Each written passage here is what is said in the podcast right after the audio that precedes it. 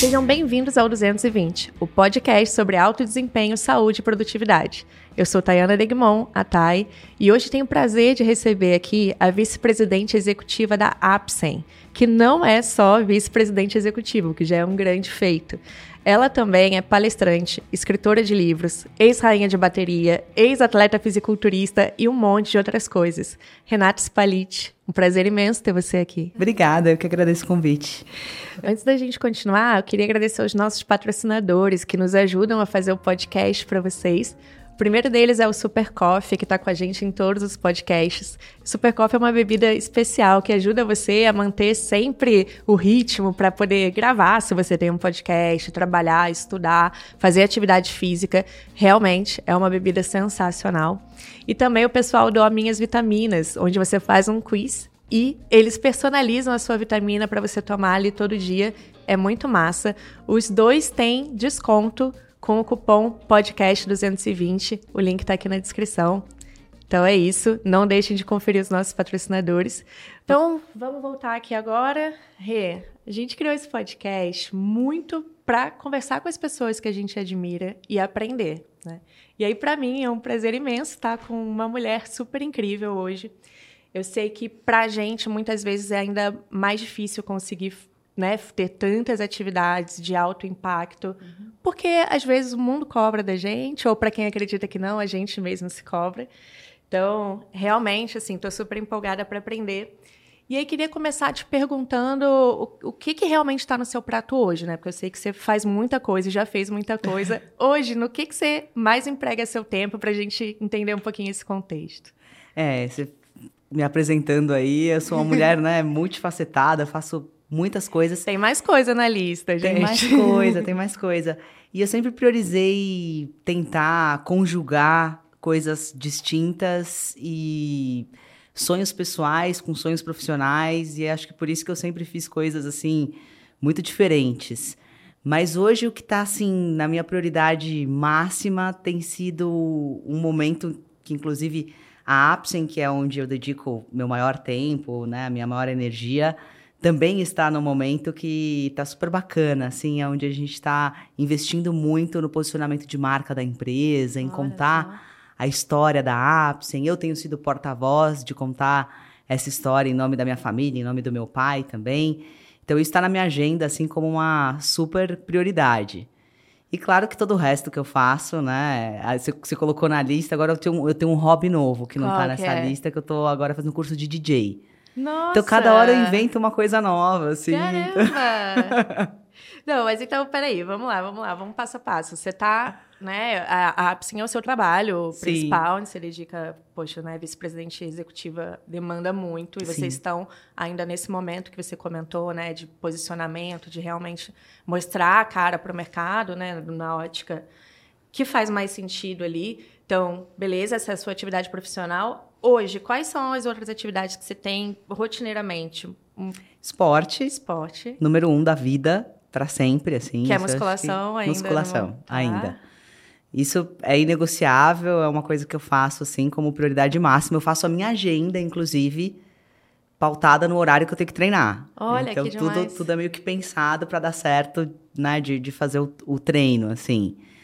É, tenho toda essa parte agora envolvida com música, enfim. Eu me aposentei como rainha de bateria recentemente. Você aposentei. Carnaval ano que vem, então você não vai estar, tá, pelo menos não como rainha. Não como rainha. Tá. Sim, eu tô com saudade da minha comunidade, em breve devo estar com eles, mas não como rainha.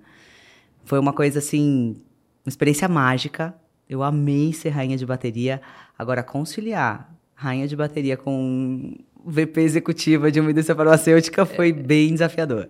Ah, tá. Então eu queria saber um pouquinho disso. Você estava falando que você coloca a agenda em torno da, da sua atividade física, né?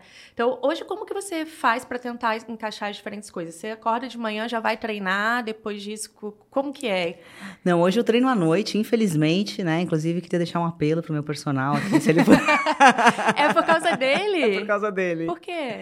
Porque ele não tem horário, esse homem muito cobiçado. Ah, não, gente, vamos fazer É, ele é maravilhoso e, enfim, eu treinava treinava de manhã, sempre treinei de manhã. E durante a pandemia eu mudei o horário para treinar no fim do dia, porque na época, enfim, estava mais adequado, assim, tava ficando em casa, tava de home office e tal. E achei que era desnecessário acordar tão cedo, enfim, e acabou que a pandemia terminou e eu perdi o meu horário da manhã e fiquei com esse horário no fim do dia. Então tá bem complicado conciliar. Mas a minha rotina é a seguinte: eu acordo, geralmente acordo cedo, seis e meia, seis horas. Aí tomo café da manhã e começo minha rotina de, de trabalho. Se eu tiver de home office, é aquela história de ligar o computador. Já vai no automático. E já vai no automático, emendando uma série de, de, de reuniões, enfim. Ou vou para a Apsen e tenho uma agenda também, assim, bastante sem rotina. Eu participo de muitos eventos representando a Apsen, participo de muitos eventos fora da Apsen também pelo meu lado de lutar pelas mulheres no mercado de trabalho, então eu palestro bastante sobre isso, participo de podcasts como estou aqui contigo hoje, enfim, faço uma série de, de outras coisas nesse, nesse sentido. E aí no fim do dia eu vou treinar, Eventualmente eu volto e ou vou para algum evento ou volto para alguma reunião, ainda faço Nossa. alguma algum, sei lá, o um terceiro turno ali. Mas eu procuro dar prioridade para minha família, para o meu marido, para os meus bichos, que eu tenho 25 pets também. Tem 25 hoje? 25. Sério? Aham. Uhum. Eu vi um pouco no seu perfil, eu sou a louca dos bichos. Eu já tive, eu já tive cachorro, já tive mais de 20, mas assim, Uau. eu já tive tudo que é bicho também. Então você chega bem imaginar. perto de mim. Eu gosto. Hoje eu tenho menos, hoje eu, eu, eu ainda crio goldens, participo de exposição, aí tenho uma chihuahuazinha, oh, mas não tenho mais meu Maine Coon, não tenho mais alguns outros bichos, mas assim, eu gosto bastante. Nossa, eu gosto demais, demais. Então eu procuro priorizar isso, minha família, que eu sou super conectada com minha mãe, meu pai, minhas irmãs, enfim. Tento, tento conciliar essas coisas. E aí entrando um pouquinho nessa, eu, eu fico curiosa para entender, né? A complexidade de uma agenda como a sua deve ser algo surreal. Uhum. Quando você fala desses eventos, eu imagino que alguns sejam presenciais também fora. Você consegue manter essa rotina de treino quando você está viajando também?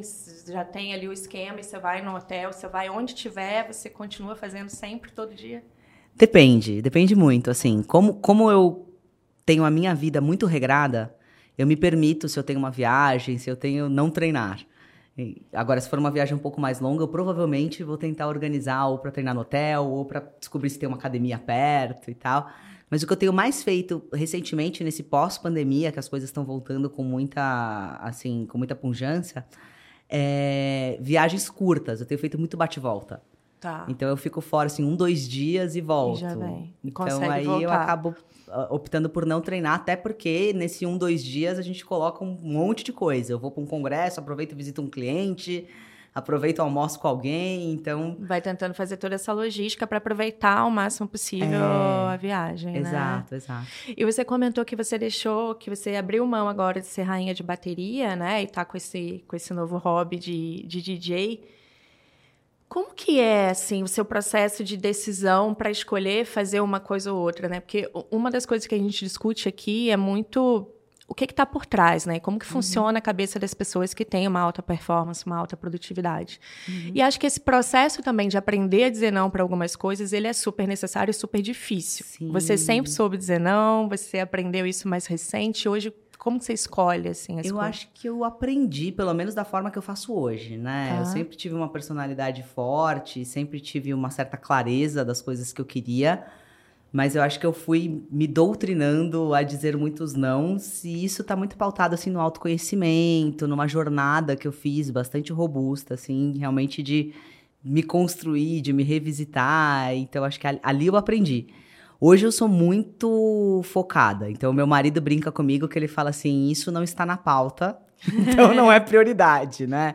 É mais ou menos assim mesmo. Eu tenho algumas prioridades claras, assim, na minha cabeça, e eu procuro realmente organizar a minha vida dentro do que vai me levar para lá.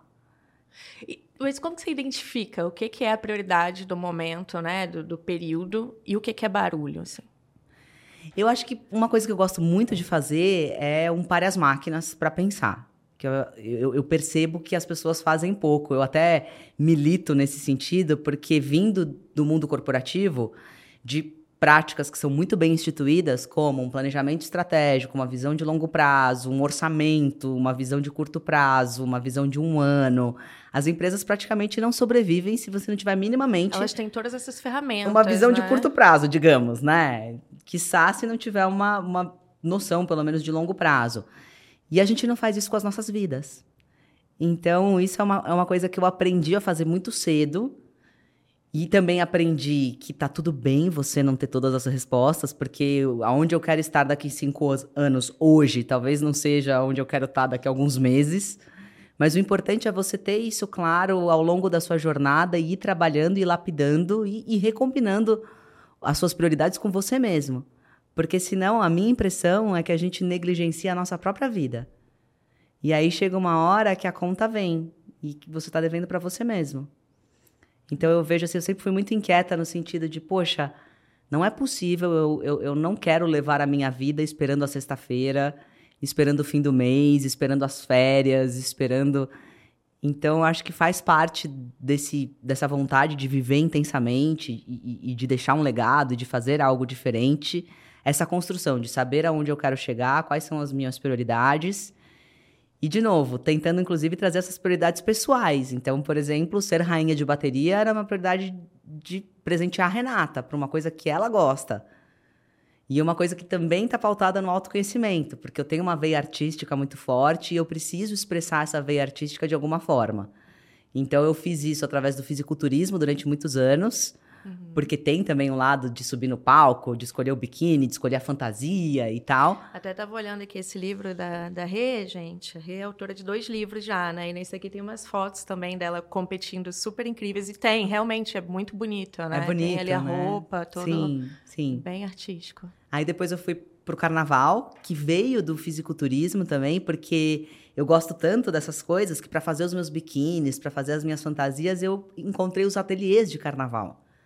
E Olha. aí, fazendo roupas para competir no fisiculturismo, me apresentaram o carnaval e aí foi um gatilho com a minha infância, assim, daquela coisa, daquele sonho de garota de ser rainha de bateria, que imagina, né? Parecia super distante e de repente eu me vi com isso um pouco mais provável, mais próximo. Então eu entrei no carnaval como musa e aí depois eu recebi o convite para ser rainha. Aí de novo também, né, vem esse lado né? artístico e tal.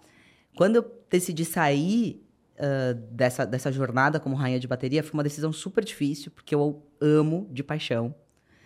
Mas o meu corpo estava realmente pedindo para eu parar. Eu tive duas infecções, assim, eu fiquei bem, bem doente depois do último carnaval.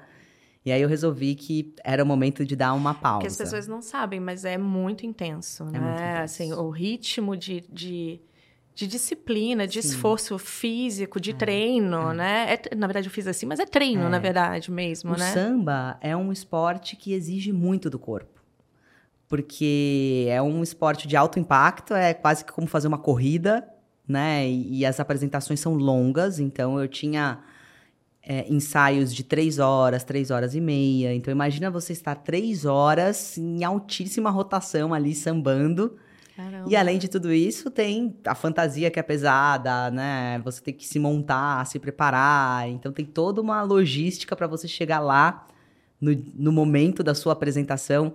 Muitas coisas são de madrugada, então eu me apresentava às 5 da manhã, 4 da manhã, 3 da manhã. Nossa. Tem isso também de varar à noite, que eu, como atleta, estranhei bastante, porque eu tô acostumada a dormir cedo e acordar cedo.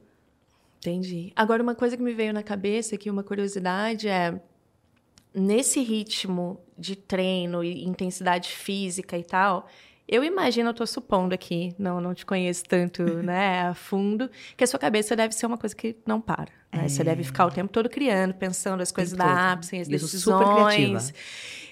Ali, quando você está sambando, se dedicando, ou numa competição de fisiculturismo, você tem um momento, assim, de ficar tudo. livre? É até para Então tem um isso. pouco disso também, né? sim, sim. Eu acho que ali é um momento, por isso que eu falo que é um momento que é meu. É um presente que eu me dou. Então, agora, por exemplo, estou fazendo curso de DJ. É uma coisa que eu amo música, sempre gostei.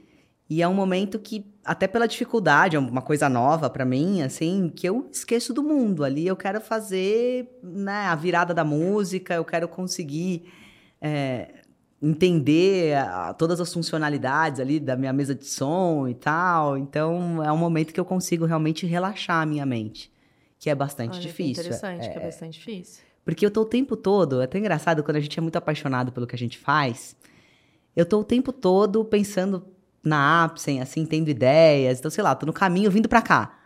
Eu fico olhando, ah, se tem alguma coisa, nossa, a fachada daquele negócio tá bacana, nossa, tive uma ideia, deixa eu anotar, tal. Sabe, assim, o tempo todo tô mexendo nas mídias, tenho uma ideia, tô lendo um livro, eu já quero aplicar, eu tô em algum lugar, no aeroporto, indo viajar, vejo alguma coisa, aquilo já me desperta. Então, isso por um lado é ótimo, porque me traz muitos insights, me faz assim com essa boa inquietude, mas por outro lado você precisa ter válvulas de escapes para poder deixar é. a sua cabeça descansar um pouco. Não, e assim, a gente já falou várias coisas aqui interessantes, estou anotando algumas para eu não esquecer. Voltando um pouquinho, a gente começou aí nesse caminho um pouco você falando isso, né, que é importante ter que as pessoas às vezes não dão atenção para isso, mas que é importante ter momentos também de você parar. Né? Como que você faz isso? Hoje é através das aulas? Uhum. Ou você tem outros momentos, assim, não, olha, de X em X tempo eu tiro uns dias e vou... Tem gente que faz isso, né? Vou para o meio do mato, onde não tem internet. Sim. Ou você não é essa vibe. Como que funciona isso para você? Não, eu faço um, um pare as máquinas agendado, assim. E que cada hora é uma coisa. Eu não tenho muito uma uhum. prática que ah, ou ir para o meio do mato, ou eu, eu sinto muito o meu corpo, o meu momento, a minha necessidade. Então tem hora que eu quero ver coisas diferentes, porque ver coisas diferentes me oxigena a cabeça, me distrai e tal. Tem horas que eu preciso ficar comigo mesma, que eu preciso ficar um pouco mais introspectiva, que aí é o meio do mato. Então depende muito, tem hora que eu quero estar em contato com a natureza, mas eu tenho essa rotina de fazer um momento para pensar na vida. Tem a, a, uma periodicidade específica ou não? É não. quando você percebe Hoje mesmo? é quando eu sinto. Eu, eu me dedico ao autoconhecimento desde 2009 que foi um grande marco na minha vida, que foi quando eu me divorciei do meu primeiro marido. Também meus pais tinham acabado de se divorciar pela segunda vez, e aí foi um momento assim bem muitas coisas intensas. É, marcante. E foi um momento que eu percebi que eu não me conhecia. Então eu resolvi me dedicar ao autoconhecimento. Hoje já fazem bastante tempo, né? Já fazem muitos anos. Então hoje eu consigo identificar o meu corpo. Poxa, eu tô precisando parar mas antes eu fazia isso com mais com uma agenda, assim, de umas duas vezes por ano, fazer um pare as máquinas meio é, agendado, programado. Gostei, gostei do nome, pare as máquinas. É. E no outra... fim do dia, nosso corpo é uma máquina é também, né? Principalmente essa que está aqui. Não, e eu já tive, assim, às vezes. Eu, eu, bom, tem um sócio enfim, que, que é super acelerado, não é o sócio daqui, né, de outra empresa, e o daqui também é acelerado, mas ele é muito, e eu falava assim, olha, você precisa se você não parar, o seu corpo vai te parar, né? Porque Sim. eu acho que todos nós já passamos por isso, de cara, você vai ficar no hospital e aí? Você vai fazer o quê? É. Né? E não tem como você agir e numa situação muito pior, menos planejada, né? Então, Sim. eu acho que faz muito sentido. E aí, outro ponto que você tocou é no planejamento.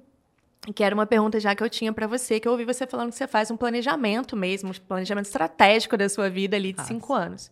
O que, que é esse planejamento? Que itens né, estão ali dentro, pelo que você passa, como, qual é o momento para sentar e fazer esse planejamento. Queria realmente aprender com você, porque eu quero fazer o meu. Ai, que legal. eu acho que a, a base do planejamento estratégico é o autoconhecimento. Então, dando um passinho lá atrás de novo, lá em 2009, eu acho que eu passei por toda essa fase de entender as prioridades da Renata da vida. Tá. Que acho que aí sim é um trabalho individual de cada um, tem mil caminhos, tem várias ferramentas, várias. Depois, se você quiser, eu posso é, contar o que, eu, o que eu fiz. Sim, tá aqui, pra, aqui também essa pergunta do Que não necessariamente é o caminho para todos, mas assim, funcionou muito para mim e, e, e, me ajudou demais. Mas eu acho que esse esse é um trabalho. Então, a primeira anterior, etapa seria, antecede, ok, assim. você se conhecer e é. entender é. o que é importante para você. Sim. Mesmo sim. sabendo que assim, o que o que é importante hoje pode não ser Daqui é, e aí tempo. eu tenho uma dica. Quando eu comecei no autoconhecimento, como eu comentei, eu não sabia o que eu queria. Eu, quiçá, sabia quem eu era, para ser bem sincero. Eu cheguei, eu, eu, tenho essa cena muito clara na minha cabeça. Eu cheguei num psicólogo para fazer a minha primeira sessão de terapia da vida. Eu lembro que era o inverno, tava bastante frio, eu tava toda de preto, com bota, assim, toda, né, aquele tempo bem de São Paulo, assim, aquela garoa e tal. Fina. E eu chorei duas horas na frente do, do psicólogo. Eu falei para ele: eu não sei quem eu sou. eu não sei do que eu gosto, eu não sei porque eu casei, eu não sei porque eu me divorciei, eu não sei porque eu escolhi a faculdade Eu que eu escolhi, eu não sei o que eu tô indo, fazendo, né? sabe eu assim? tô sendo levada pela vida. É, deixa a vida me levar, a vida leva eu, né? E, e tava realmente, assim, muito perdida. Então, naquele primeiro momento, o que que eu fiz? Eu tinha muita clareza do que eu não queria. Eu já sabia que eu não queria mais viver daquela forma. Então, mesmo não tendo ainda clareza de onde eu queria chegar, eu comecei a me construir a partir do que eu não queria. Então, eu já sabia, poxa, na minha carreira eu não quero ser esta pessoa, que eu tenho vários exemplos que eu não admiro, que ótimo, então já é um balizador. Eu posso não saber exatamente que mulher eu quero ser, como eu quero me posicionar nesse mercado. E aí abre esse parênteses nosso, né? Pelo menos quando eu comecei há 20 anos atrás, havia esse dilema de como eu quero me posicionar como mulher no mercado. Eu não sabia. Mas eu olhava para outras mulheres que chegaram lá e via coisas que talvez eu não queria fazer. Eu não, poxa, eu não quero negligenciar a minha família, eu não quero eventualmente precisar me masculinizar, que era uma coisa muito comum lá, né, no passado. Se isso não é a minha essência, então eu queria ser a Renata em essência, e aí eu já fui me balizando pelo que eu sabia que eu não queria ser. Isso me ajudou muito no começo. Depois de um bom tempo, e aí eu tive um dos grandes marcos na- no meu autoconhecimento, assim, que isso, depois a gente abre essa caixa, que aí sim me deu um estalo e eu comecei a entender. Eu falei, poxa, eu acho que o caminho é por aqui. Que é outra coisa que eu acho super bacana, assim, eu não tenho respostas prontas. Se você perguntar pra mim, eh, a minha frase de vida, eu tenho tatuada no meu corpo, tá no meu primeiro livro, né? Eu assino tudo que eu faço, eu escrevo isso, que é busque seu propósito, deixe seu legado. Se perguntar pra mim, Renata, qual é o seu propósito? Eu não tenho clareza exata do meu propósito, porque eu acho que isso a gente vai construir a vida inteira. Mas eu tenho clareza do caminho. O caminho passa por inspirar e ajudar pessoas. Eu faço isso na Apsen, eu faço isso nos meus livros, eu faço isso nas minhas mídias sociais, eu faço isso nas minhas palestras, eu procuro fazer isso aqui com você, gravando esse Sim. podcast. Então eu sei que o caminho é por aí, mas eu vou lapidando ao longo da minha jornada, porque para mim o autoconhecimento é como uma cebola. Eu tirei aquela casca dura, grossa, escura, e eu fui tirando, e eu fui tirando, e eu vou chegando, até chegar no miolo ali, é uma vida. Então eu vou descobrindo coisas sobre a Renata ao, ao longo dessa jornada que eu ainda não sei. Então eu acredito que o meu propósito mesmo de vida, talvez eu descubra só bem velhinha, não sei. Muito legal. e aí o planejamento, então, primeiro você saber onde você quer chegar, disso, né? Me conhecer o que E é aí fazer a projeção. Acho que qual a minha- onde eu me vejo daqui 5, daqui 10 anos, né? Se você começar a se perguntar profissionalmente, aonde eu me vejo, na minha vida pessoal, aonde eu me vejo, o que, que eu quero. E, e aí você vai na minha espiritualidade.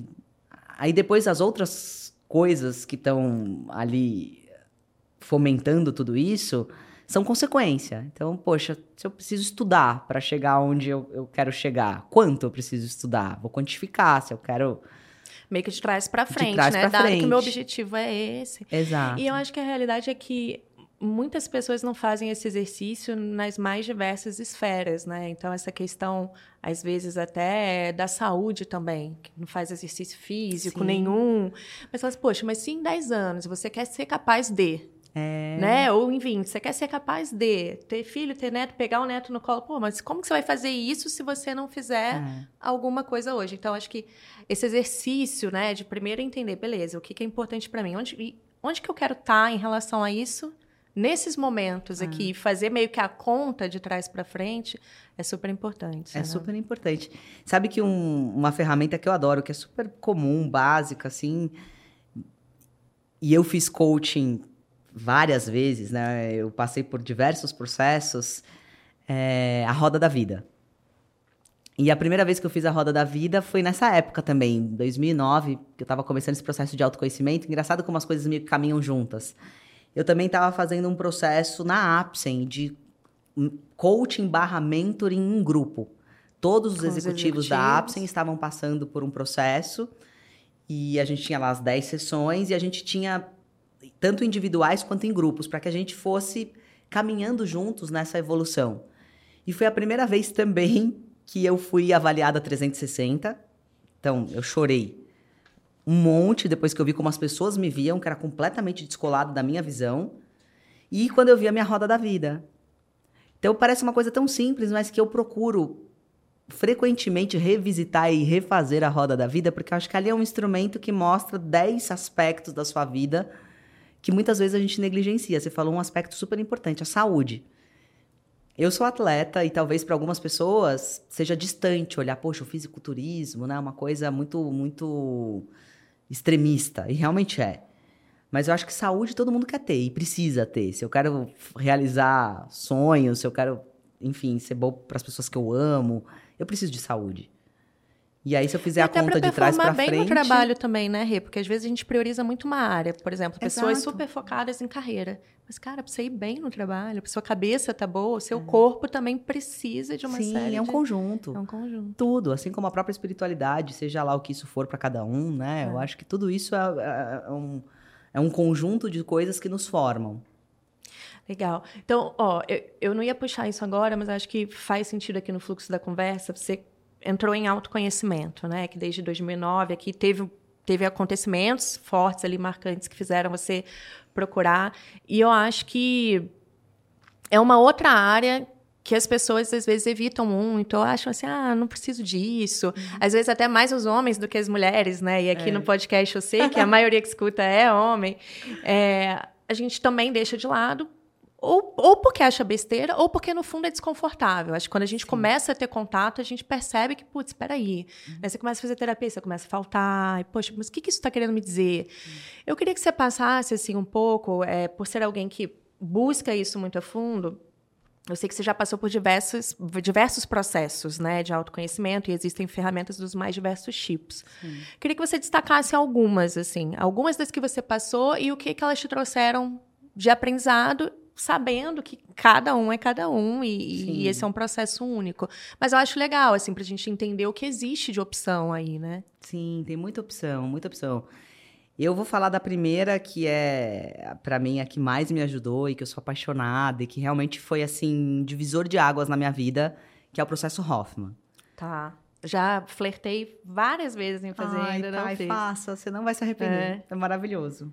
Eu, eu fiz o processo em 2013 e, como eu comentei, então eu comecei o processo de autoconhecimento em 2009. Sim. Já tinha passado por uma série próprio coaching, mentoring, terapia, já tinha feito algumas coisas, já tinha feito constelação familiar, familiar, constelação empresarial. Como eu tenho esse aspecto na minha vida de hereditariedade, eu trabalho com meu pai num negócio que está na terceira geração, então eu sempre trabalho muito. Toda a pegada sistêmica faz muito sentido. Faz muito sentido. Né? Então sempre eu trabalho muito essa coisa da família, né? Do, do, relacionamento, de principalmente preservar o meu relacionamento com meu pai, como filha.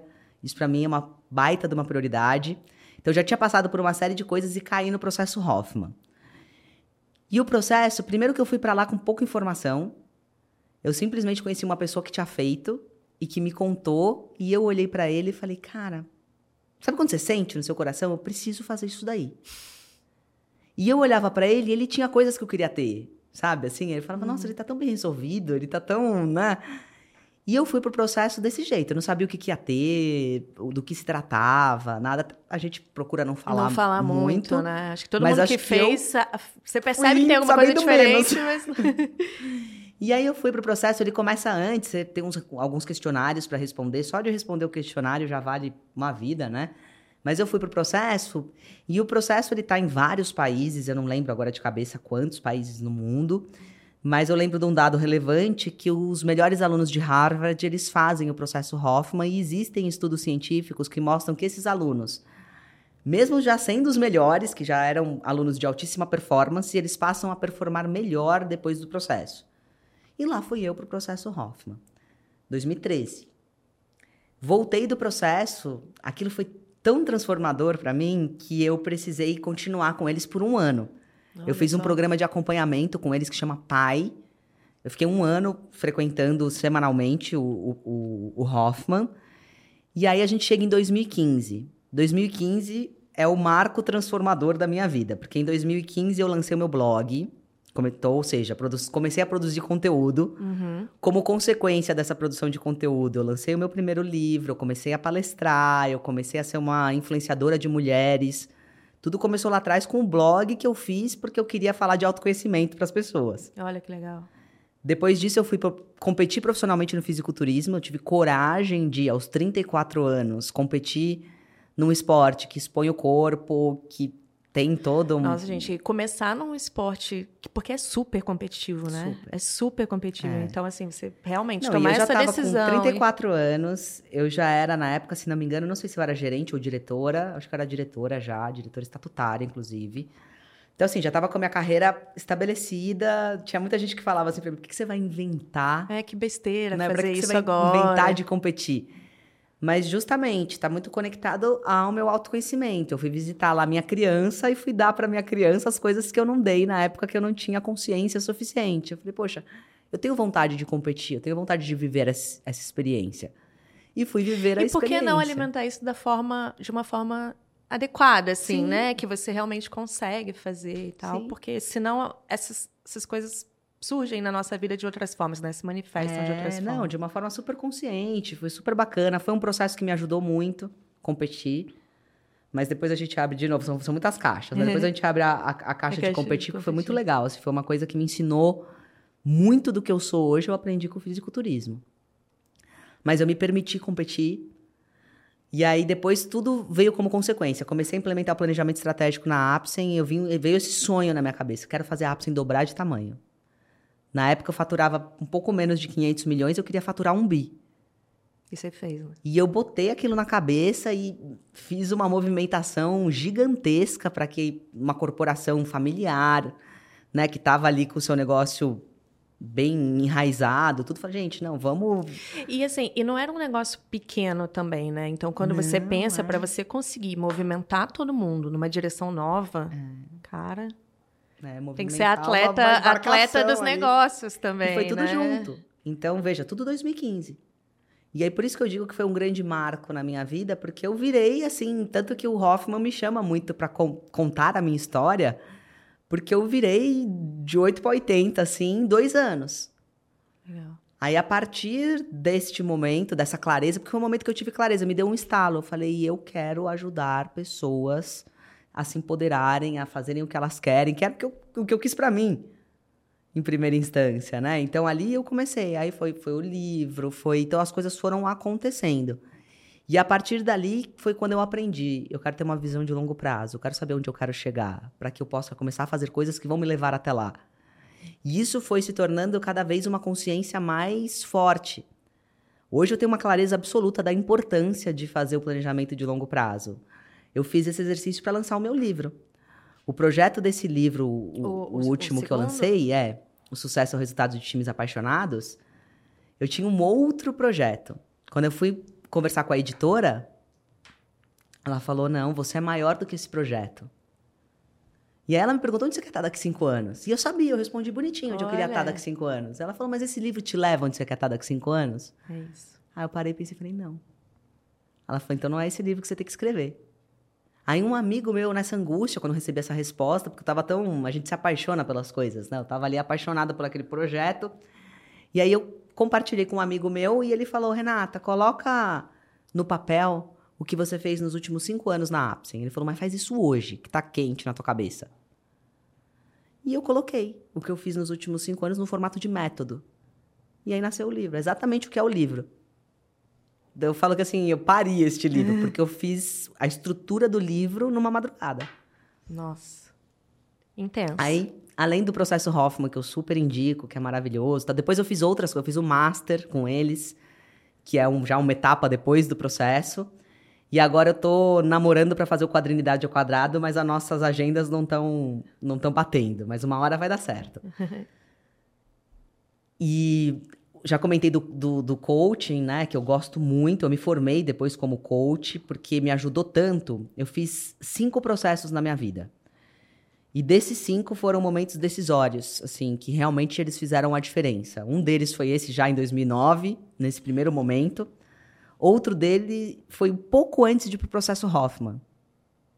Então eu já estava passando por. Eu, sempre que eu sinto que eu preciso de uma ajuda externa, e aí eu abro um parênteses, de novo, o fato de eu trabalhar numa empresa familiar, do meu pai ser o meu chefe. Então eu sempre procurei muito respaldo externo para ter feedback de verdade, para ter alguém que me ajude a ter clareza de onde eu quero chegar, para que me provoque, para porque bem ou mal eu tenho consciência que dentro da minha empresa isso não vai acontecer da mesma forma que aconteceria com um colaborador.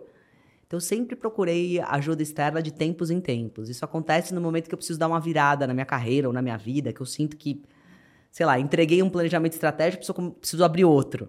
Uhum. Então é um, é um novo momento, é um repensar, é um, e aí isso vai fomentando Você busca essa mais ajuda esse externa. externa. É, é. E, e coaching é engraçado, né? Porque tem muitas pessoas que que não veem o coaching com bons olhos por, por, pelo tanto que banalizou e tem, enfim, tem coaches e que coaches é pena, também, né? o que é uma grande pena, né? Que é uma ferramenta Porque fantástica. Porque quando você trabalha com um profissional legal, assim, você realmente consegue mexer e, e, e, as perguntas que são feitas te fazem pensar é. uma série de, de coisas, né? Eu sou apaixonada, assim, eu acho que é o que você falou.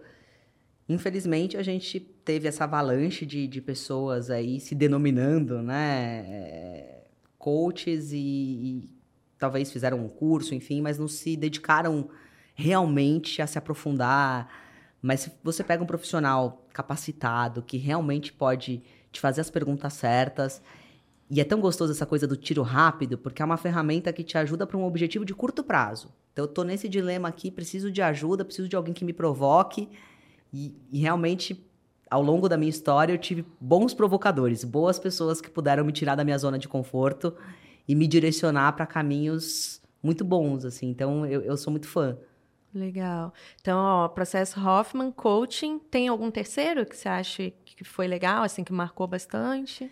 Eu gostei muito de fazer a constelação, acho que, que me marcou, assim, bastante. Mas eu acho que, assim, depois que eu abrir a caixa de Pandora, assim, acho que tudo vira um pouco de autoconhecimento, né? Então, os livros que eu leio, a, os filmes que eu assisto, as séries, as coisas que eu decido estudar, os locais que eu decido frequentar. Uma coisa que eu tenho feito mais recentemente é participar de masterminds.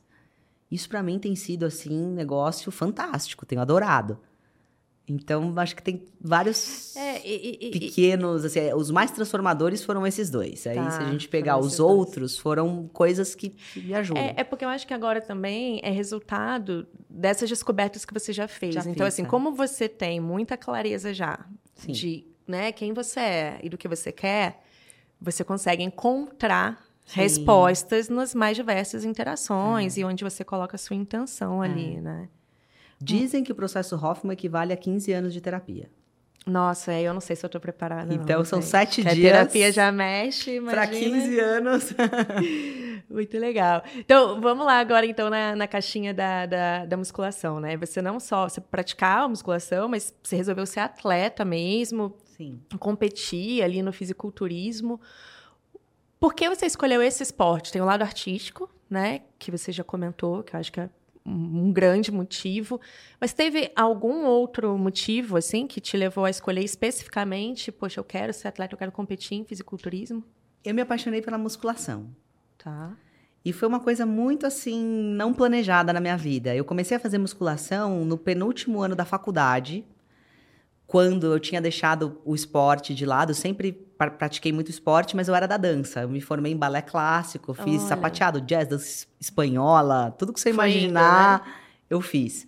Quando eu entrei na faculdade, foi quase que assim, um, foi uma ruptura na minha vida. Porque eu fiz engenharia química e era integral. Então eu saí daquela pessoa que praticava um monte de esporte, tudo junto ao mesmo tempo e misturado, competia e tal e de repente, do dia para noite, eu deixei de praticar esporte e os três primeiros anos eram o dia inteiro.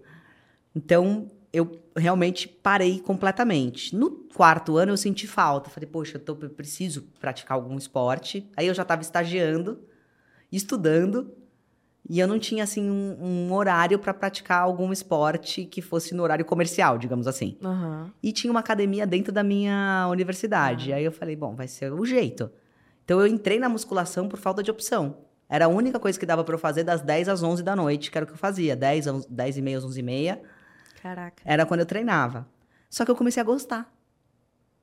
Então eu comecei a gostar dos pesos. E aí quando você começa a gostar da musculação, você começa assim, ah, eu acho que eu vou no nutricionista para melhorar meus resultados. Aí você começa a praticar com mais intensidade, você fala, poxa, acho que eu preciso ir no fisioterapeuta para né, me ajudar, porque de repente estou sentindo que posso me lesionar e tal. Ah, então agora eu vou no, no endocrinologista, agora eu vou no nutrólogo, agora... Foi se a... cercando de um monte de profissionais. Daqui a pouco você tá cercado de um monte de profissionais e você já tá com uma rotina de treino super andando de lancheira para cima e para baixo.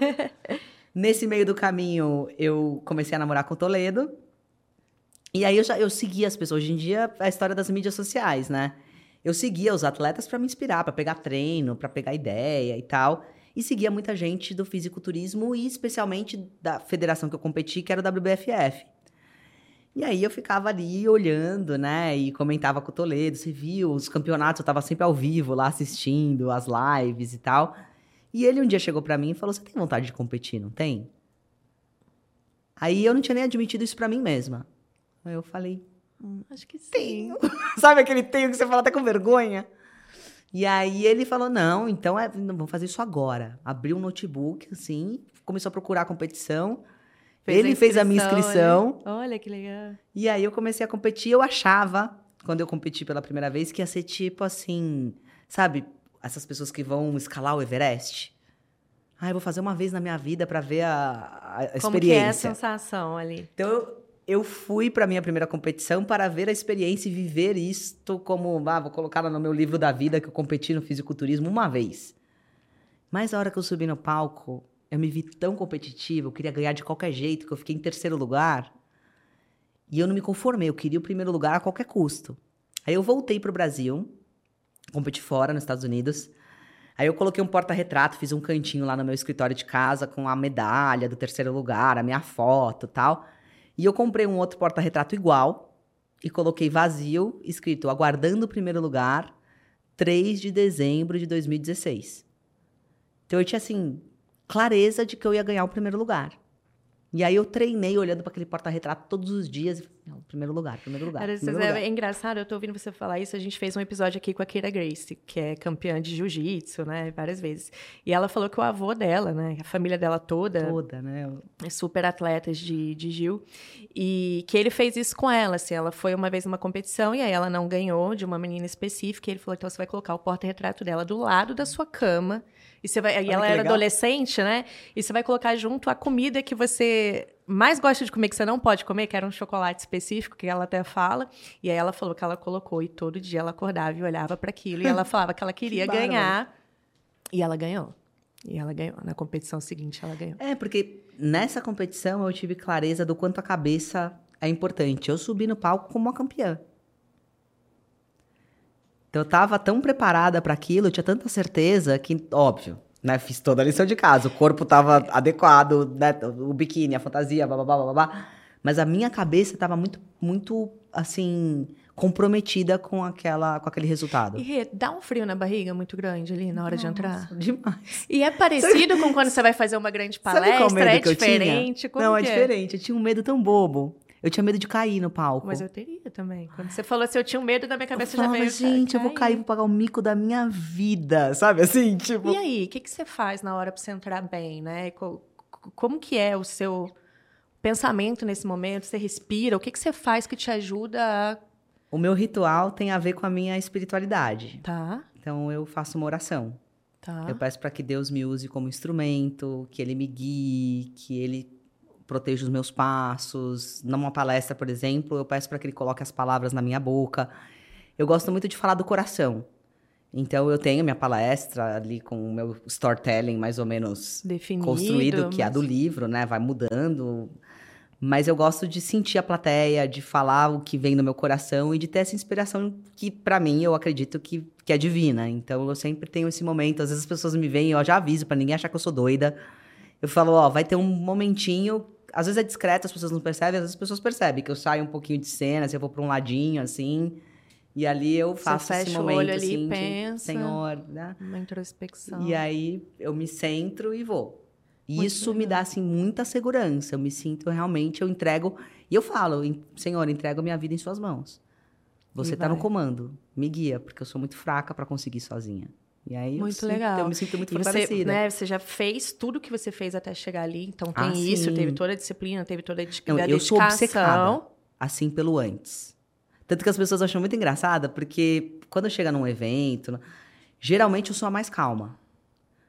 Porque eu sou tão obcecada no antes que chega na hora, ai, deu problema, não funcionou, alguma coisa tal. Eu falo, gente, a gente treinou, a gente fez tudo o que a gente precisava fazer até aqui. Daqui para frente, são coisas que não estão no nosso controle. Se a gente cuidou de tudo, se a gente olhou para tudo, coisas que vão acontecer daqui para frente são coisas que fogem ao nosso controle. O nosso papel é o que, que a gente pode fazer diante desse cenário. Então eu sou muito calma nesse sentido. Assim, eu já peguei situações de convenção da Apsen que é o nosso evento mais importante, pegar fogo no dia anterior, tudo. Que isso? Pegar fogo na decoração inteira, assim, pegou, a gente estava com uma decoração que tinha muita lycra, e aí um cabo de um gerador, que era uma bitola desse tamanho, nunca esqueço, um cabo enorme, assim, ele deu uma faísca, nessa faísca pegou numa lycra e pegou em tudo. Em um minuto a gente olhou e falou, meu Deus, não tem, não tem lycra, né? mas... Lambeu tudo. e era assim, tipo, 8 horas da noite, dia seguinte, 8 da manhã, tinha plenária.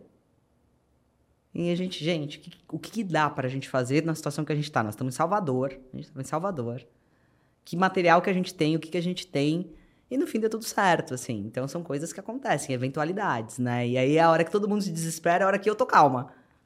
Entendi. E antes eu, eu sou muito, assim, de certa forma até com um pouco de ansiedade, assim, nesse sentido de conferir tudo, de, meu, passar dez vezes por todas as. E, e, isso me trouxe uma pergunta também, assim, saindo um pouquinho aqui do script, né? Você falou assim, nossa, eu sou obcecada. O que, que essa obsessão te custa, assim, que você já percebeu, né? eu acho que a, a pergunta que eu quero chegar é onde você traça a linha entre, nossa, até aqui isso me ajuda muito, uhum. porque eu crio métodos, eu tenho um checklist, eu garanto que a coisa está acontecendo, e e como que você identifica em que momento isso de repente te deixa ansiosa num nível excessivo e como que você lida com isso, sabe? Essa palavra, ela é muito interessante, porque meus mentores, eu tenho vários mentores para tudo assim na vida, e eles ficaram muito receosos de eu usar a palavra obsessão, né? Eu fiz um, eu tinha um sonho de palestrar no, no TEDx e eu palestrei em Campo Grande recentemente e eu fiz a minha a minha palestra pautada toda na paixão, ousadia e obsessão.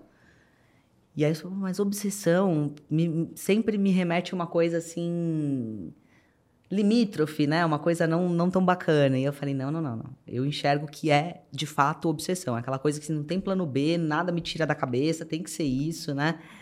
Mas é o que você falou, tem o ônus e o bônus de ser assim, né? Eu acho que chega uma hora que beira a teimosia, né? Que você, fala, você quer aquilo de qualquer jeito e o mundo tá te mostrando que o caminho não é aquele. Você... Então eu acho que hoje eu tento conciliar a minha obsessão com o que o mundo me mostra, com o que o, o entorno me apresenta, com o que as, o que eu acho que quando você está no caminho certo, assim, é impressionante. As respostas vêm, as coisas acontecem. Se você percebe que você está brigando muito contra a maré, na minha concepção, que eu acredito é que tem alguma coisa errada. Aí eu preciso fazer aquele pare as máquinas e falar, peraí. É, e essa percepção para você vem como? É, é, você sente. É, é algum sinal do seu corpo? É um tipo de pensamento? É porque você começa a se sentir muito chateada, infeliz? Eu acho que são várias, não, não tem uma coisa específica, mas eu acho que tem sinais do corpo, tem sinais externos que tá muito difícil. Assim, você está tentando fazer uma coisa que parece que tá dando murro em ponta de faca e não tá funcionando. As pessoas não estão te compreendendo, ou tá dando tudo errado, ou, ou você percebe que você tá com nível de ansiedade muito grande. Então, sei lá, tô com, ai, tô com palpitação, tô um pouco mais acelerada, tô um pouco mais estressada. É a hora que você dá um Poxa, dei uma aí. resposta para alguém que eu não queria ter dado e que talvez eu não faria isso se eu estivesse bem. Então, é um sinal de alerta. Poxa, não tô legal. Então, acho que são gatilhos, assim, eu vou observando. Não, é, é, acho que. Não tem um único. Não sei. É, a dificuldade do ser humano é esse, que a gente não tem manual de instrução, né? Se fosse sempre o mesmo gatilho, você fala, bom, sempre que eu me portar desse jeito, tá acontecendo isso, mas não, não necessariamente. É, mas, mas mais no sentido justamente assim do que, do que você já identificou, né? Para mim, por exemplo, eu me pego às vezes muito assim, nossa, eu tô, tô, tô entediada, não, não tá legal, não tô dando, mas aí eu falo assim, não, peraí, deixa eu entender o que que dessa situação Uhum. Tá me levando a não curtir Sim. de alguma forma. Eu acho aí... que tudo que te tira do seu natural. É. Né? Que você percebe, poxa, eu tô diferente seja mais estressada, seja mais acelerada, seja mais entediada, seja. Eu acho que a gente vai apresentando diferentes reflexos. Reflexo. Mas você percebe que você não está no seu melhor. Muito bom, muito bom, Rê. E aí, olha só, a gente estava falando do fisiculturismo, mas você já fez vários esportes, né? O que, que você traz do, dos esportes para sua carreira, assim, para sua vida? Como que impacta a sua produtividade? O que, que você aprendeu de um segmento, do segmento de esportes, que você traz também para a carreira? Olha, eu acho que primeiro eu fui formada no esporte, como eu falei, eu comecei a dançar balé clássico com 5 anos de idade. Então, praticamente, a minha primeira sapatilha tá lá. Coisa lindinha. Um negocinho assim, pequenininho, né? Então, acho que a primeira coisa que eu aprendi do esporte, isso lá na minha infância, foi a disciplina, a resiliência e a humildade. Porque o balé, na minha época, não sei como é hoje, era muito rígido. As professoras de balé eram super rígidas. No meu primeiro livro, eu cito a minha professora de balé, que passou muitos anos comigo, que eu amo de paixão, que é a Mônica Tarragó. Ela hoje tem um projeto em Paraisópolis. Não sei se você já ouviu falar o Balé Paraisópolis. Já, já ouvi falar. Então, ela é bárbara. Mônica é fora da curva. Só que ela era uma mulher muito dura. No bom sentido. Eu sou muito grata à dureza que ela teve comigo. Mas era bastante dura, né? Então, eu acho que essas três coisas eu aprendi de pequenininha a você ter essa disciplina, porque o balé traz uma disciplina muito grande, a você ter resiliência de aceitar as coisas como elas são, o processo. Vai ter alguém que geneticamente é muito melhor do que você, vai ter alguém que está mais preparada, que tem mais tempo, vai ter. Sempre vão ter situações diferentes e você tem que aprender a lidar também com, de repente, esse pulso firme de uma professora ou de um sonho que você tem que não vai ser naquela hora, vai ser daqui dois anos, né? E essa parte da humildade, de você entender que de repente você não tá pronta, de que toda bailarina quer dançar na sapatilha de ponta, num solo com o titi prato branco, né? Até você chegar lá, você vai comer muito mato, muita grama, até você entrar na sapatilha de ponta, até você ficar muito boa na sapatilha de ponta, até você conquistar um solo, até você colocar um titi prato, depois usar o branco é uma jornada, né? Então você aprende a ter essa humildade de entender só quando eu estiver pronta. E Rê, olhando você falar assim, né, com, com tudo que você já conquistou e o seu sucesso também nesses diferentes esportes, porque você se formou em balé, né? Você não fez só balé quando não, você tinha cinco anos, né? Eu fiz com cinco anos, parei ali. É... Eu me formei, tirei carteirinha profissional de trabalho. Pois é, eu tinha uma carteirinha de bailarina, mas foi meu pai que fez para mim no computador, assim, era uma foto minha criança e era carteirinha de bailarina, com meu nome, super bonitinho. É, mas assim, fica parecendo que é algo fácil, e não não, não, é? Eu imagino que não seja. O quanto você acha que esses três atributos, por exemplo, que você mencionou, disciplina, resiliência e humildade, são aprendíveis, né? E o quanto que as pessoas ah, já nascem com isso? Porque às vezes a pessoa olha e fala assim, ah, não, mas ela fez desde sempre, ela desde criança. Né? Não, eu acho que são super aprendíveis. Super aprendíveis. Super, super. Eu digo porque, apesar de eu já trazer esse aspecto de disciplina, então eu vou te dar alguns exemplos eu fui muito disciplinada para algumas coisas. Então, eu entrei na faculdade, poxa, fui uma das melhores alunas na faculdade. Durante a faculdade, eu decidi aprender inglês em um ano. Aí eu fiz inglês, me formei em business em um ano. Eu estudei todos os dias, três horas por dia, durante um ano. Não faltei nenhuma vez. Eu, eu sou muito disciplinada. Quando enfio um negócio na cabeça... Agora, uma coisa que eu tinha muita dificuldade de ser disciplinada, com dieta.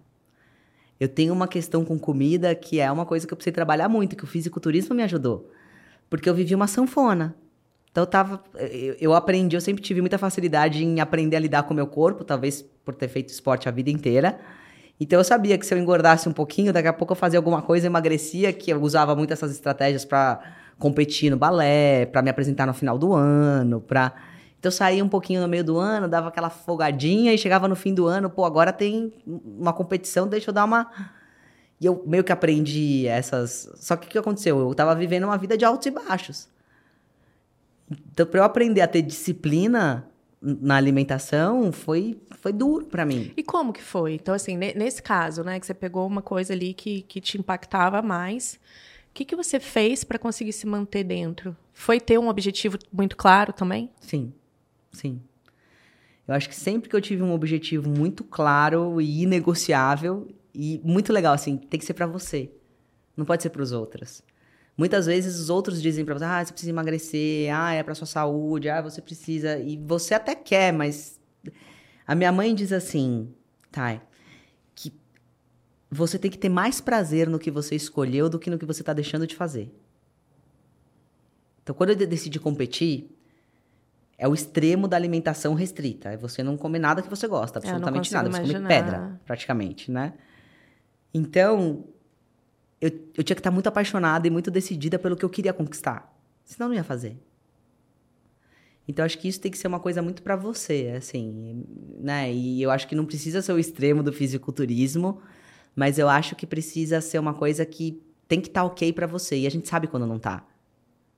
A gente escolhe, às vezes, um caminho do meio. Fala, poxa, eu não quero ser tão extremista, eu quero beber um vinho de vez em quando, eu quero poder comer um chocolate que eu gosto mas a gente sabe que a gente não faz isso uma vez ou outra. É. Ah, não, eu quero beber um vinho no fim de semana, mas de repente você tá numa quinta-feira tomando um vinho. Então, pera, você combinou com você mesmo. Ou você fala assim, ah, já tomei o vinho, então vou também já comer que, o né? chocolate. Né? Ah, a semana já tá entregue, então já vou. Então, acho que isso, esse, esse comprometimento que você tem com você mesmo, que não é com mais ninguém, é com você, só que você tem que ter clareza do que você está escolhendo. Por que você está escolhendo e qual e muitas objetivo. vezes você também tem que se gostar o suficiente para isso importar, né? Sim. Que às vezes você tem um compromisso com você, mas você ainda não... Enfim. É. É, e, e aí, assim, eu tinha, eu tinha colocado essa pergunta do propósito, né? Que você falou, poxa, eu não sei ainda se, se esse é o meu propósito final. Eu sei, na verdade, assim, você sabe, né? Você sabe que você quer inspirar as pessoas e ajudar as pessoas. Talvez o formato é que uhum. vá mudar ao longo do tempo. E como, como que você sugere que as pessoas busquem o seu próprio propósito? Autoconhecimento. Autoconhecimento. Jornada interna. Não tem outro caminho de encontrar o propósito, você vai viver o propósito do outro. Que acontece muito. O que eu mais vejo são as pessoas vivendo o propósito do outro. Nós mulheres, quantas mulheres eu não vejo seguindo o propósito do marido, seguindo o propósito dos pais, seguindo o propósito. Então, para você encontrar o seu, é uma é uma jornada. Como você falou, né? É dolorido. Você entra. Não adianta a gente negligenciar. Você falou que às vezes os homens não gostam muito de investir no autoconhecimento. Quando eu comecei a namorar com o Toledo, eu falava sobre autoconhecimento, como sempre falei, né? E ele falava assim para mim: eu não preciso disso. Eu sou menos complexo do que você. É que, na verdade, culturalmente. Pra mim, as é coisas são mais fáceis. Ele falava: eu não sofro é com as prático. coisas como você. Eu não fico voltando lá na minha infância. Ele falava: imagina, isso tá bem resolvido. E aí, o que aconteceu com o Toledo foi muito interessante, porque ele começou a conviver comigo. E aí ele começou a falar, gente, como que ela consegue fazer algumas coisas e eu não consigo? E eu falava, eventualmente, do processo Hoffman, mas nunca, eu nunca falei para ele você deveria fazer, ou acho que você poderia pensar, Sim. nunca. Ele um dia chegou para mim e falou, eu quero fazer aquele negócio que você fez que mudou a sua vida. E aí ele marcou uma data e foi. E mudou a vida dele também. Hoje ele é uma pessoa completamente diferente. O Toledo era uma pessoa que era muito. Ele começava muito as coisas e não acabava. Hoje ele se sustenta, assim, fazendo as coisas que ele coloca como prioridade, os projetos rodando. Eu tenho um baita orgulho do que ele faz. Mas era uma coisa que logo quando a gente se conheceu, ele dava um tiro aqui, daqui a pouco tava ali, daqui a pouco aqui, e não, e não tinha sustentabilidade. Então, acho que foi uma das coisas que ele teve de ganho do, do processo foi isso. Outra coisa que foi muito legal é que a gente, como casal, aprendeu a conversar na mesma linguagem, olhar o mundo com os mesmos óculos. Hoje a gente interage com as pessoas da mesma forma. Legal, muito interessante. Gente, para quem não sabe, o Toledo teve com a gente no, na primeira temporada do Deep Growth, né, que foi o nosso primeiro podcast, e agora no 220 também, acho que ele foi o quarto episódio agora da primeira temporada, que foi muito legal, inclusive, é sempre muito bacana falar com, com ele.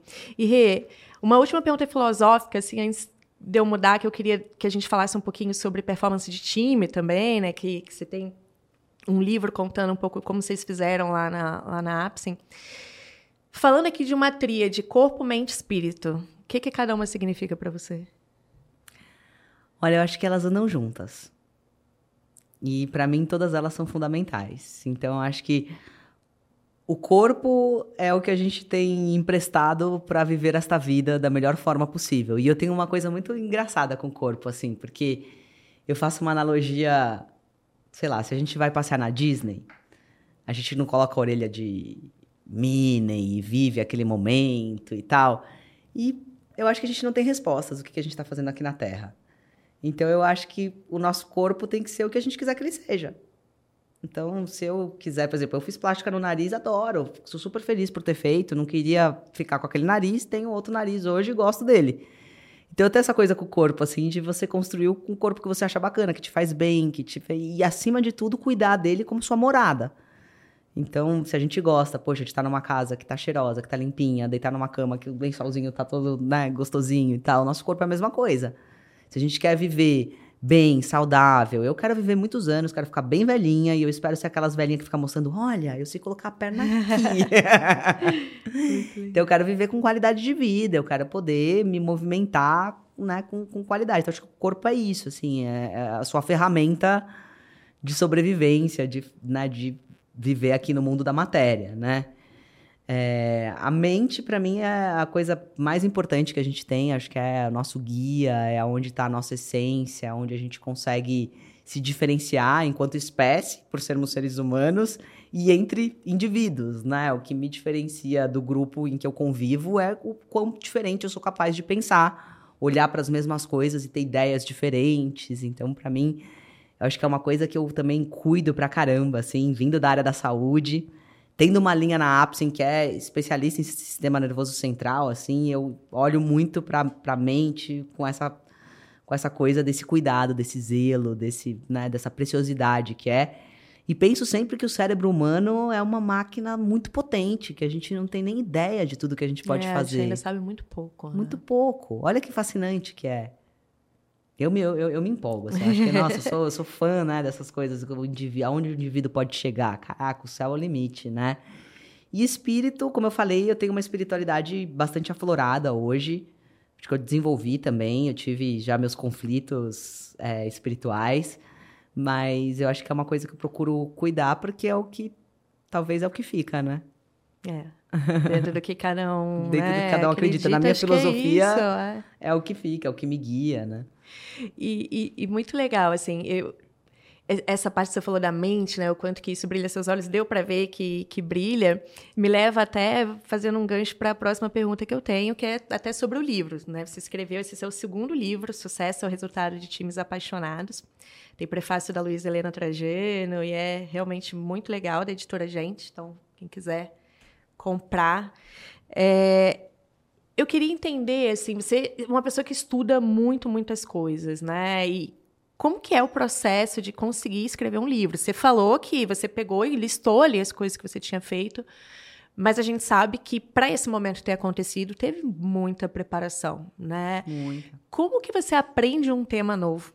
Então, toda vez que você vai começar, né? Agora você está indo lá fazer aula para ser DJ. Uhum. Como que é o seu processo de aprendizado? Como que você faz? E como que foi esse outro lado, né, do primeiro livro, do segundo, acho que você vai escrever outros pela frente, de pegar esse conhecimento que você tem, que está dentro de você, e conseguir deixar ele de fácil acesso para as outras pessoas terem acesso? Olha, foi um, uma diferença muito grande escrever o primeiro para escrever o segundo, segundo, tá? O, primeiro, acho que tudo que a gente faz pela primeira vez é muito mais desafiador. O segundo ah. já foi mais fácil porque eu tinha passado por todos os aprendizados do primeiro e eu já tinha um modelo de trabalho que tinha funcionado e que eu apliquei para o segundo, né? Como eu aprendo? Diferente do curso de DJ, que é uma coisa mais né, musical e tal, mas quando eu penso em aprender, seja para o autoconhecimento, seja para os negócios, eu, eu aprendo muito através da leitura. Para mim é um dos principais instrumentos, assim, eu gosto muito de ler.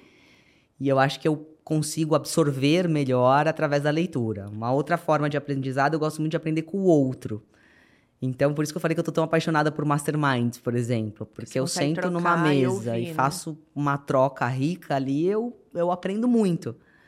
Então, eu tenho esse, esse... Mas você tem algum método, Rê, assim, quando você está lendo, né? Você marca, você anota, você revisita, ou Marco. quando você está numa mesa de mastermind, né? Você anota as Anota. coisas, qual, qual é o seu processo? Eu tenho. No livro, se eu for estudar um livro, eu, eu marco e aí é marca-texto, post-it, é caneta, circulo, puxo, né?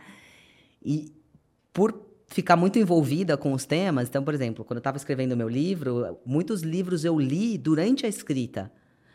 E aí eu tinha prazo, poxa, eu quero ler esse livro em três dias. E aí eu tinha também essa coisa de dividir o livro para conseguir ler no tempo que eu queria ler, para conseguir é, absorver e uma coisa puxa a outra. Então, de repente, eu estou lendo um negócio, eu já estou dando um Google para entender um pouco mais sobre aquilo, caio num artigo, entro num outro lugar, lembro de alguém, ligo para saber. Comentei que eu tenho vários mentores, então assuntos de negócios, assuntos né, mais de autoconhecimento, assuntos mais voltados a posicionamento. Então, tenho várias pessoas que eu converso e que eu busco ajuda. E para escrever o livro, acho que a editora Gente, ela traz uma metodologia muito legal. Eles dão um suporte muito grande. Às vezes as pessoas me comentam, ah, tô escrevendo meu livro. Eu falo, ah, vai pra editora Gente, que eu amo, que eu sou suspeita. Então, eles têm já uma metodologia da gente, que é muito legal. Eu fiz uma imersão com eles para uhum. aprender. E eu já tinha o meu background ali do primeiro livro. Então, quando eu escrevi a estrutura do livro que eu te comentei, foi baseada na metodologia da, da editora Gente. E como é um livro pautado no que eu já fiz na Apsen, eu simplesmente coloquei em método o que eu tinha feito. Mas aí é bullets. Então, eu faço a estrutura hierárquica ali do, do, do livro. Que, que, como que eu vou fazer a apresentação, como que eu vou me conectar com o leitor, qual que é o método que eu vou apresentar, quais são os itens que compõem esse método, como que eu vou fazer o fechamento e tal. Depois eu venho recheando. A minha metodologia para rechear é o seguinte: eu, eu abro na nuvem uma pasta para cada capítulo. Coloco para dentro tudo que eu já pesquisei sobre aquilo, então eu revisito os meus livros antigos. Eu sou do papel, então na minha casa tem uma mini biblioteca. Então eu vou lá, pego o mesmo livro. Mesmo. Eu tirava foto do livro, assim, das páginas uhum. que eu gostava e colocava nesse arquivo. Pesquisas, e aí eu vou começando a enriquecer para cada item do, do livro o que, que eu já li, o que, que eu já pesquisei, o que, que eu já sei, com quem eu já falei, o que e o que eu ainda quero aprofundar. Então, entrevistei pessoas para o meu livro, então li, como eu comentei, outros livros que complementavam a minha visão. Então, eu vou colocando metas, objetivos e vou colocando nessas pastas. E com a editora, eles ajudam também no cronograma de escrita. Então, eu, eu resolvi escrever meu livro em três meses. Foi tudo é tudo de comum acordo. A gente vai negociando. Gente, a Rê, tudo dela, ah, não, tudo então uma meta muito clara, ah, muito rápido, um muito intenso. É, tem que ser rápido, intenso, mergulhar. Legal. Outra coisa que eu gosto muito de imersões. Funciona muito para mim. Cursos imersivos, coisas rápidas. Eu gosto e o seu bastante. processo é parecido. Quando você está numa imersão também, é, cara, vou pegar isso aqui agora, coloco os principais bullets Sim. e depois vou dando substância Sim. conforme. Muita anotação. Como eu tenho a, a, cabeça muito hiperativa, eu anoto. Então, às vezes, até em reunião, eu falo para as pessoas, eu falo, olha, não fica constrangido, porque às vezes eu tô anotando o que a pessoa está falando. A pessoa está falando comigo, eu estou anotando o que ela está falando. Mas é é um instrumento que eu aprendi para ficar ali, não sair, não deixar minha mente entrar em outro lugar. Muito legal. E aí, então, ó, sucesso é resultado de times apaixonados. O que, que significa essa paixão aqui no contexto do sucesso dos times e o quão ela é diferente ou não da paixão na nossa vida no dia a dia, assim? Eu vejo como uma paixão bem diferente, né? A gente sabe que a paixão no dia a dia é mais fácil a gente pensar sempre na paixão amorosa. É, que eu acho que é a mais comum, né? É. Assim. Então, quando a gente pensa na paixão amorosa, ela ou vai virar amor, ou ela vai morrer, vai ser uma paixão que a gente brinca, né? Paixão de verão, aquela coisa passageira, né? E por que, que eu trago isso para os negócios? Porque eu acredito que nos negócios é possível se manter apaixonado, que é aquela coisa que, que representa a paixão. É você ter esse entusiasmo, esse senso de urgência. Se a gente lembrar da nossa paixão lá, adolescente, primeira paixão que a gente teve você queria estar com a pessoa naquela hora, não Você tinha... quer aprender tudo, tudo, né? Você quer viver Você quer saber aquilo. tudo sobre a pessoa, você quer conviver com a pessoa, você tem urgência, esse senso de urgência, essa coisa de querer estar junto é agora, não é amanhã, não é depois de amanhã, né? E eu acho que é super possível ter isso nos negócios e foi o que eu identifiquei que a Apsen tinha. Quando eu fui entender o que, que diferenciava a Apsen dos nossos concorrentes, e a gente fez todo um exercício interno de cultura corporativa e tudo, eu identifiquei esse elemento da paixão. E como que a gente percebe que essa paixão está contida nos nossos colaboradores? Porque nós somos uma empresa, e acho que tem muito da minha característica, da característica do meu pai, nós somos muito inquietos mentalmente. A gente está sempre estudando, está sempre pensando em alguma coisa e a gente está sempre desafiando o time. Meu pai desafia demais a gente o tempo todo e eu adoro isso porque ele está muito à frente do seu tempo. Ele leu alguma coisa que de repente ninguém leu ainda, mas ele já leu e ele ele, ele é um consumidor de, de leitura, assim, ele lê quatro livros por semana. Então, Nossa, gente. É uma coisa difícil de acompanhar. Então, essa coisa de a gente estar tá sempre questionando, repensando, abrindo projetos novos, conversando com pessoas diferentes, trazendo pessoas para a Apsin para oxigenar, para conversar, para falar. Eu acho que isso faz as pessoas continuarem sempre apaixonadas. É, porque é isso que eu ia te perguntar, como que vocês mantêm isso, né? Então é, é através realmente desse movimento constante que movimento vocês constante, têm, sim. vocês passam esse exemplo, e eu imagino que as outras pessoas da liderança tenham uma postura parecida. É. Então as pessoas que estão na Apsen, independente da posição, primeiro que a gente é super multidisciplinar, a gente faz muitas coisas assim, que às vezes as pessoas, poxa, por que chamam essa pessoa? Mas a gente gosta muito de trabalhar em grupos multidisciplinares, às vezes porque a pessoa tem um talento que não tem nada a ver com o que ela está executando. Você vê que o que como... a gente tem de squad numa startup, vocês têm numa indústria sim, farmacêutica. Sim, sim.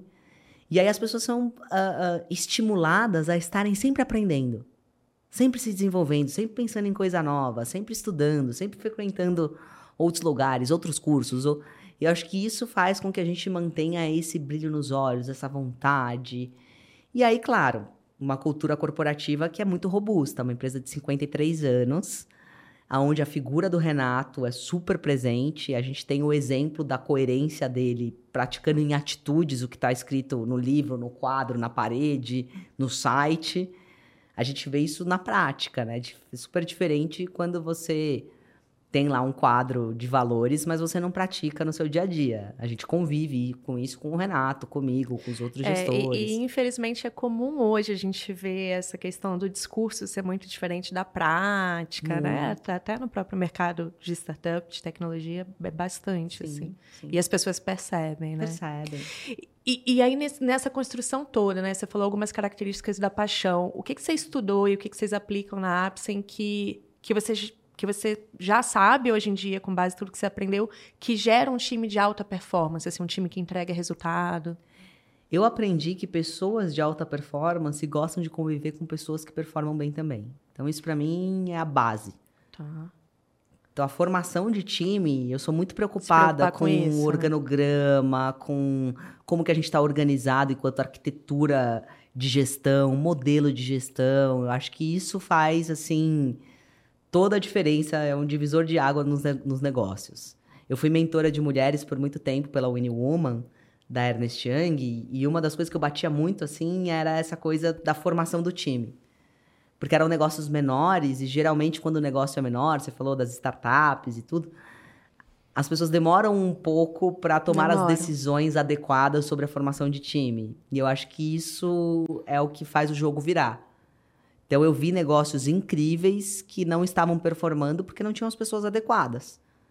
Então eu acho que pessoas de alta performance gostam de conviver com pessoas de alta performance e isso faz um time de alta performance, aonde um cobra o outro, aonde as coisas acontecem de uma forma sistêmica. Isso foi uma das coisas que eu aprendi que, que fez toda a diferença. Assim, nem sempre foi assim na Apsen. A gente veio caminhando para uma jornada de alta performance. A gente foi uma empresa familiar, com ótimos produtos e com pessoas muito apaixonadas sempre. Mas nem sempre essa paixão se convertia em resultado.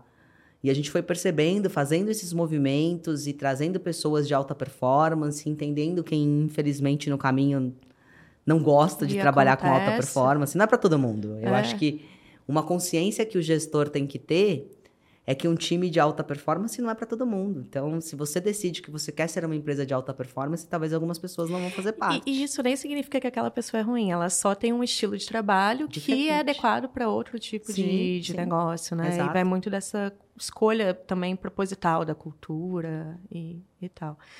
E, e Rê, eu sei que no seu processo também aí de todas as pesquisas que você faz, que você estudou muito sobre diversidade. Sim. É e diversidade como um todo, né? Eu não estou falando aqui só do papel da mulher dentro das organizações e tal.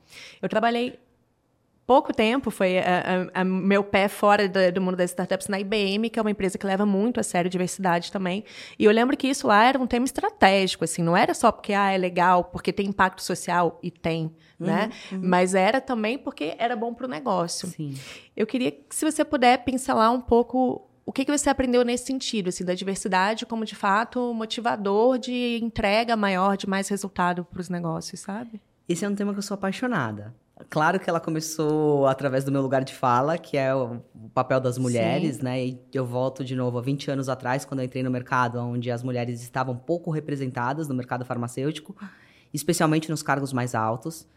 Então, quando eu entrei, já era meio 50-50 em muitas empresas, mas ah. era 50 por 50 na base. Então, tinha muita gente na fábrica, estava começando o movimento de ter muitas mulheres na força de vendas, mas se você olhasse para a gestão, era precário, né? E dali nasceu o meu interesse por batalhar pelas mulheres. Então, eu entendi que se eu tive o privilégio de nascer numa família de empresários e se eu tive o privilégio de entrar numa empresa da minha família, que eu precisava ajudar outras mulheres, dentro e fora da Apsen. Só que começando a estudar um pouco mais sobre por que o histórico das mulheres, por que, que a gente chegou onde nós estávamos e tal, eu acabei caindo na diversidade, equidade e inclusão como um todo. E isso foi muito interessante porque o primeiro questionamento que, que eu fiz em várias mentorias que eu participei, assim, foi como que a gente produz produtos para uma sociedade que é completamente diversa e quem está pensando nos, nas soluções, nos produtos, nas regras, nas leis, enfim, tudo que você quiser replicar essa mesma realidade, eram majoritariamente homens brancos, héteros. Assim, não, você não está tendo a visão do consumidor, de quem vai utilizar aquele produto, né? Então, esse foi um primeiro entendimento do quão é estratégico você ter diversidade, equidade e inclusão, que é você representar o que o seu país o representa. O mundo é diverso. O né? mundo é diverso.